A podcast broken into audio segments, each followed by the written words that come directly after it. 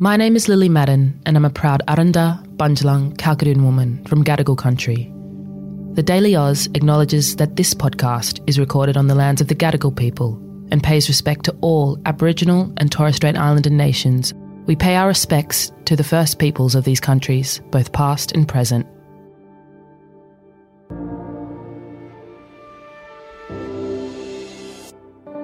Good morning and welcome to the Daily Oz. It's Thursday the twenty-first of December, or better known as Gravy Day, thanks to Paul Kelly. I'm Zara. I'm Sam.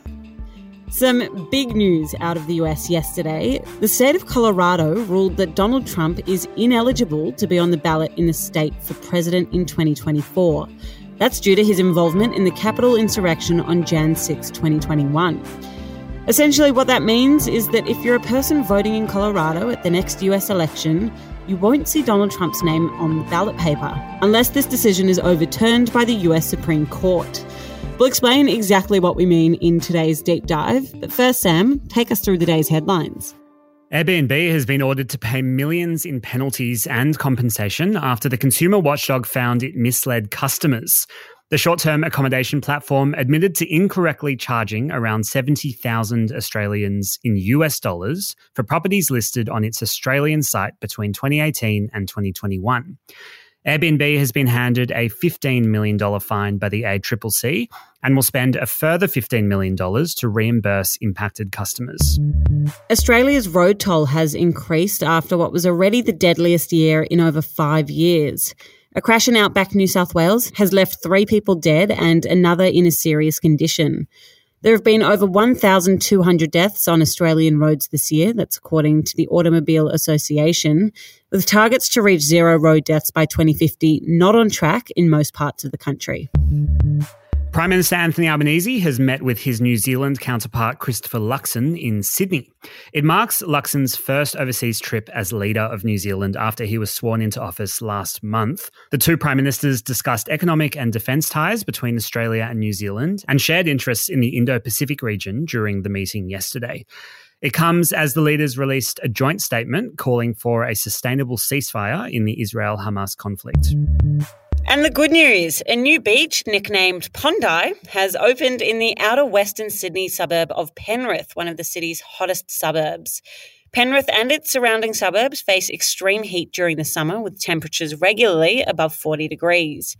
The man-made outdoor swimming spot means residents can cool off without having to travel up to seventy-five kilometres to the beach, ahead of an unusually warm summer expected from the current El Nino weather event. Okay, so Sam, we briefly explained in the introduction this insane story that Colorado has ruled that Donald Trump is ineligible to run for president again in twenty twenty-four in that specific state, and it'll remove his name from the state's ballot paper. The fear for Trump's team now is that the courts in other states will use this decision as a precedent, and that could have obvious major implications. Before we get there, though, can you just give us a brief overview of where we're at with the U S election next year? I feel like it kind of drifts in and out of the news cycle, but we're under a year away now. Yeah, and if we know anything about America, it's that they like nice, long presidential election cycles. So it's definitely in full swing. I don't really need to introduce you to Donald Trump. He's from the Republican Party. He was the U S president from twenty seventeen to twenty twenty-one, and he was eventually defeated by Joe Biden, who is from the Democratic Party, at the last election. And this year, Donald Trump and Joe Biden both confirmed they're going to run again for the presidency at next year's election. The presidential election will be in about November. That doesn't mean that they'll necessarily both actually end up being the candidates, right? No, so they're both nominated on both sides of the political spectrum. But before Trump can be confirmed as the official Republican nominee, he first needs to be chosen by the Republican Party in a process that's called the primaries. Now, at the moment, most polls do have Trump as the most favoured Republican candidate. The other two frontrunners in the race are Ron DeSantis and Nikki Haley. Okay, so with that context set, talk us through what's happened in Colorado. So earlier this year, a group of people, they comprised of registered Republicans and others, brought a case in a Colorado court arguing Donald Trump could not run for president due to his involvement in the January sixth Capitol insurrection. Now, there's not much in the U S Constitution that can actually rule someone out of running for president. But of the things that you can do to be ruled out, engaging in an insurrection is one of those factors.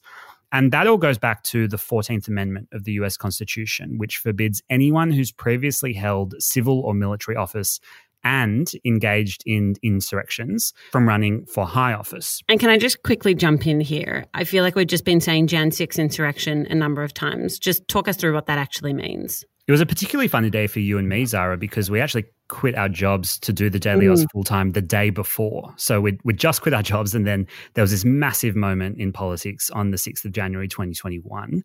Trump's supporters stormed the U S Capitol to try and stop the certification of Joe Biden's win at the twenty twenty election.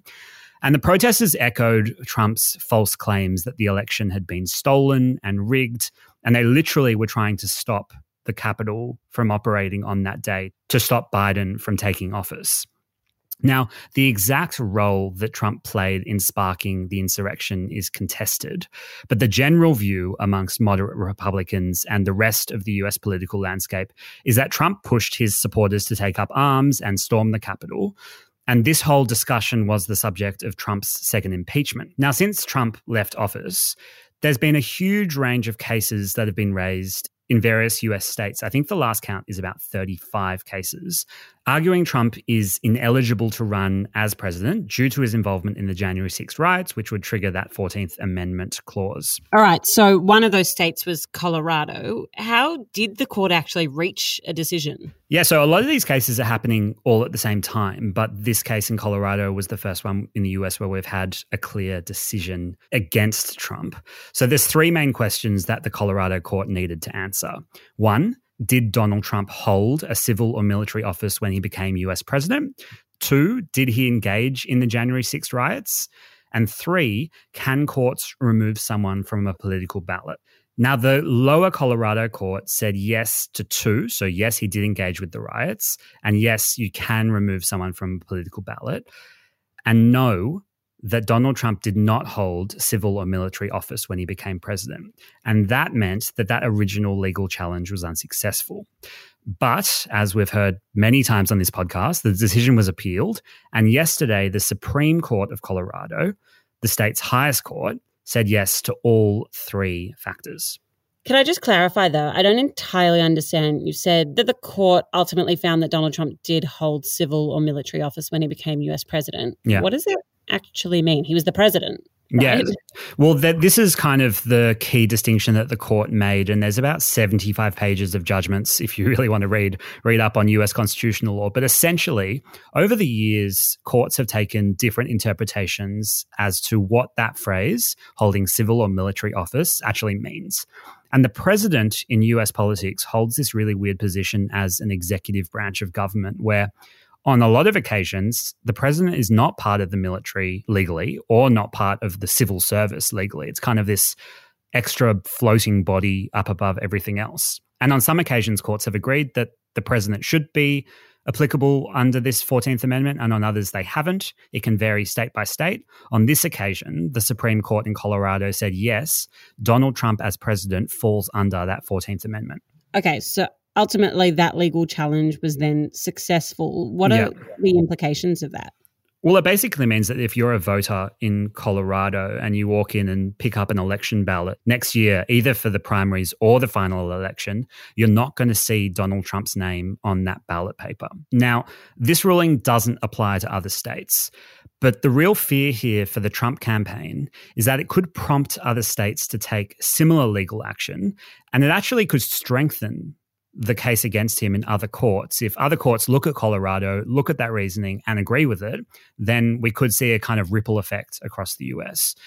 Now, there's two things that are worth mentioning. One is that the Trump campaign have come out very fast and said that they're going to appeal the case to the U S Supreme Court, so the, the court that's above the Colorado Supreme Court.